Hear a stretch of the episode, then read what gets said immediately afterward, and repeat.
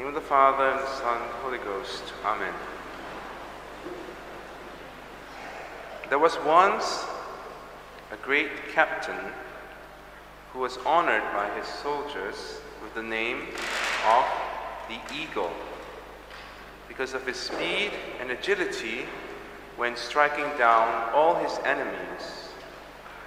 I may be an eagle, he said to his soldiers, but you, you, my obedient soldiers, are the wings by which I soar.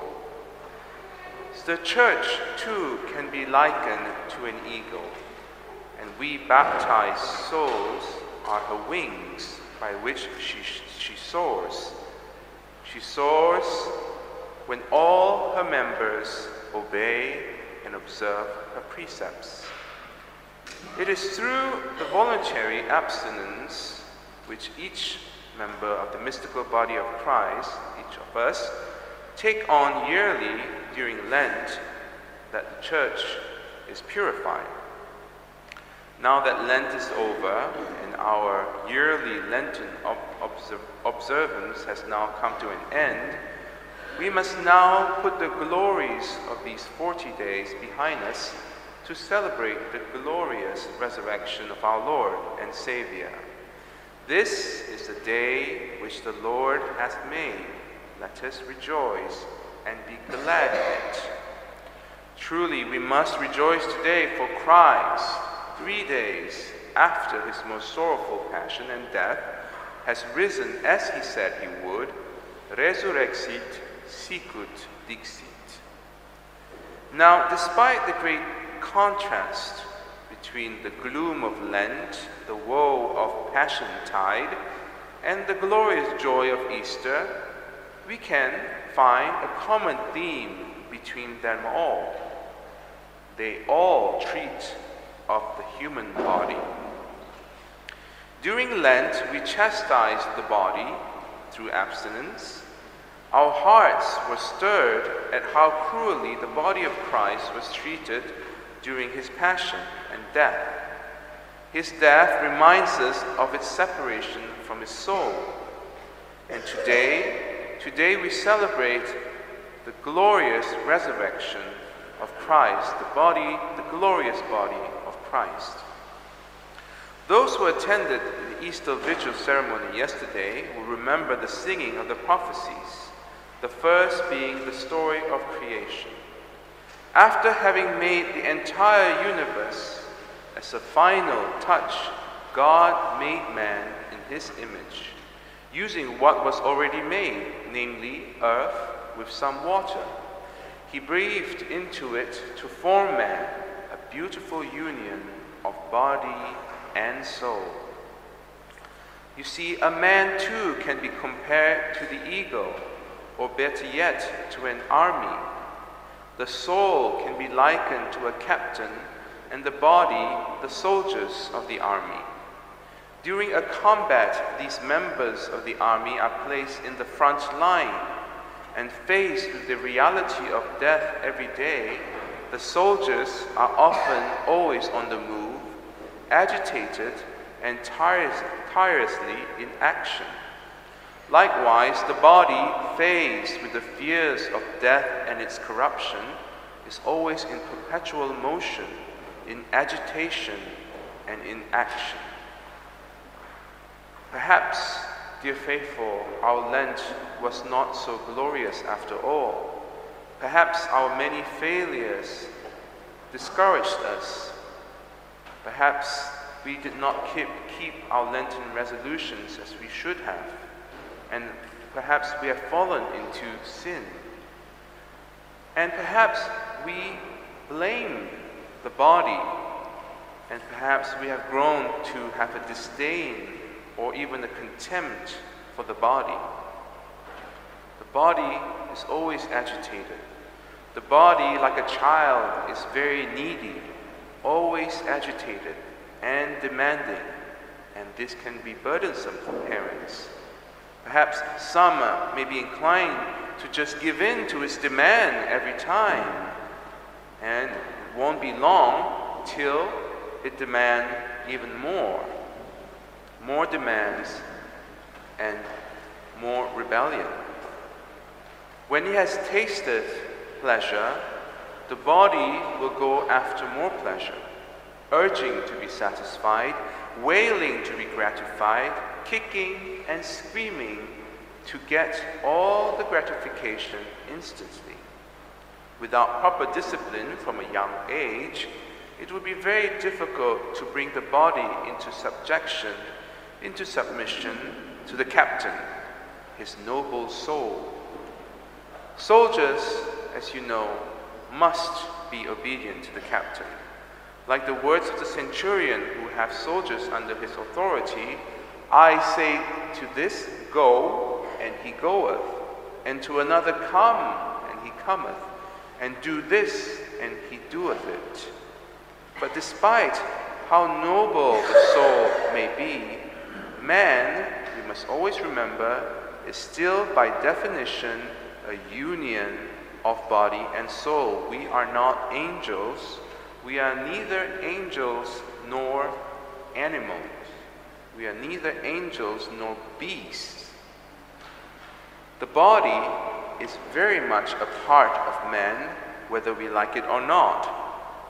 What can the soul, so noble and so intelligent and so bright, do without the body? What can the soul do without the body?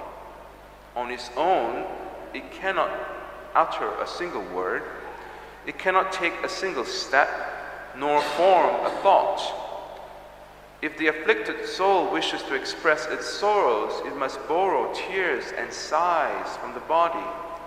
If it rejoices to express its joy, it must borrow laughter and jubilation from the body. In vain do so many stars shine in the sky for the soul if the body is not there to gaze upon the stars and marvel upon them. From the body, the soul can delight in the taste of good food, good cooking, the harmonies and melodies of music to the ears, and the fragrance to the nose.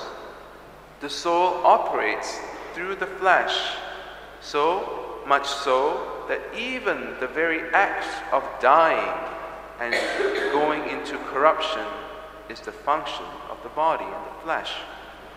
So, dear faithful, this is our nature body and soul. Not just body for the pleasure, not just soul without the body, body and soul. Man was God's final touch to the great work of creation. Remember, God saw all the things that He had made, and He said they were very good. This means that man, being both body and soul, is just how God envisioned it to be, just as He likes it, as He pleases it, that man to be the way He is. And today we celebrate the resurrection of our Lord. Jesus resurrected from the dead. He suffered many bodily pains, many scourgings. He was spat upon, crown of thorns, nailed to the cross, all these bodily pains and wounds, and yet he came back with a body, a glorified body, as ours will be one day too. So Christ came back truly man, body and soul. Now, the Christian religion is made for man, body united to the soul again. Christ himself took man's nature, body and soul. You see, the daily readings over Lent, the various readings at Mass over Lent, if you have done it, if you have meditated upon them, you would know how much Christ loved mankind. Christ not only came down to save us, you see, he could have easily done away with us. When Adam sinned, he could have just destroyed mankind completely. There were just two of them to destroy, Adam and Eve. He could have destroyed them immediately. But no, he promised to come down and save us. And then when he came down at the Passion, you saw how he emptied himself to the very last drop of blood. How much more can He show us that He loves us, man? He loves mankind, body and soul. The Christian religion is made for man. This true faith of ours is the only religion, as you know, that is not very pleasing to the body. While other religions are very quick to grant all honest and licit pleasures, and also permitting even shameful ones, ours alone always perpetually shown herself to be a champion of moderation, of the soul governing the body, of the soul governing the demands of the body. This is like what Jesus said I came not to send peace, but the sword. Jesus came to teach us to war against the body, to bring it to subjection, so that the noble soul may reign in each member of the mystical body. In another place, Christ has said, Fear not those who can kill the body, those who are not able to kill the soul. So, why fear bodily persecutions when we know we will rise again? These words gave strength and courage to martyrs all throughout Christendom when their body were inflicted with the cruelest tortures and torments. By God's grace, they triumphed over the bodily pain and suffering and were crowned with martyrdom. You see, they really merited their entry into heaven, didn't they? It is quite strange today. Today is very different. Instead of being faced with an open and direct persecution with uh, instruments of tortures, Christians today are enticed with all sorts of pleasure so that they would, in a certain sense, be amused to death. Christians today are tempted to be amused all the time, to be amused to death and even to eternal death. You know, sometimes when I go and fly, um, you know, used to take a flight, it's how staggering to see almost everybody is on their phone, just scrolling and scrolling, perpetually scroll, scrolling while waiting for the plane. Nobody seems to be reading anymore, it's just scrolling and be amused by all these little videos. So, today, instead of being persecuted and being um, being in fear of being persecuted by bodily pains, Christians are persecuted in the other way by pleasure. They probably have learned, the perse- persecutors in the, in the past has probably learned the efficacy of the blood of martyrs. So they changed the strategy. They persecute through pleasure to produce effeminate men who are no longer capable of dying and sacrificing for Christ and His church. So let us be aware of the tactic of today's persecutors. The church cannot be left as a wingless eagle unable to soar. The church cannot be left as an army with effeminate soldiers no longer able to win any battles. This is a day which the Lord has made. Let us rejoice and be glad in it. Christ, the head of the church, has conquered death. He, our good and faithful captain, assures us in the introit I arose and am still with thee. Alleluia. I arose from my horrible death and I still remain with you. So you see, the resurrection is our hope. He has thrown open the gates of heaven of everlasting life. Christ is our victory Christ is our King, and he will lead us into the battle, the battle with the evil one, and the battle within ourselves. We can hope in Christ, we can hope in his resurrection. Christ is risen from the dead.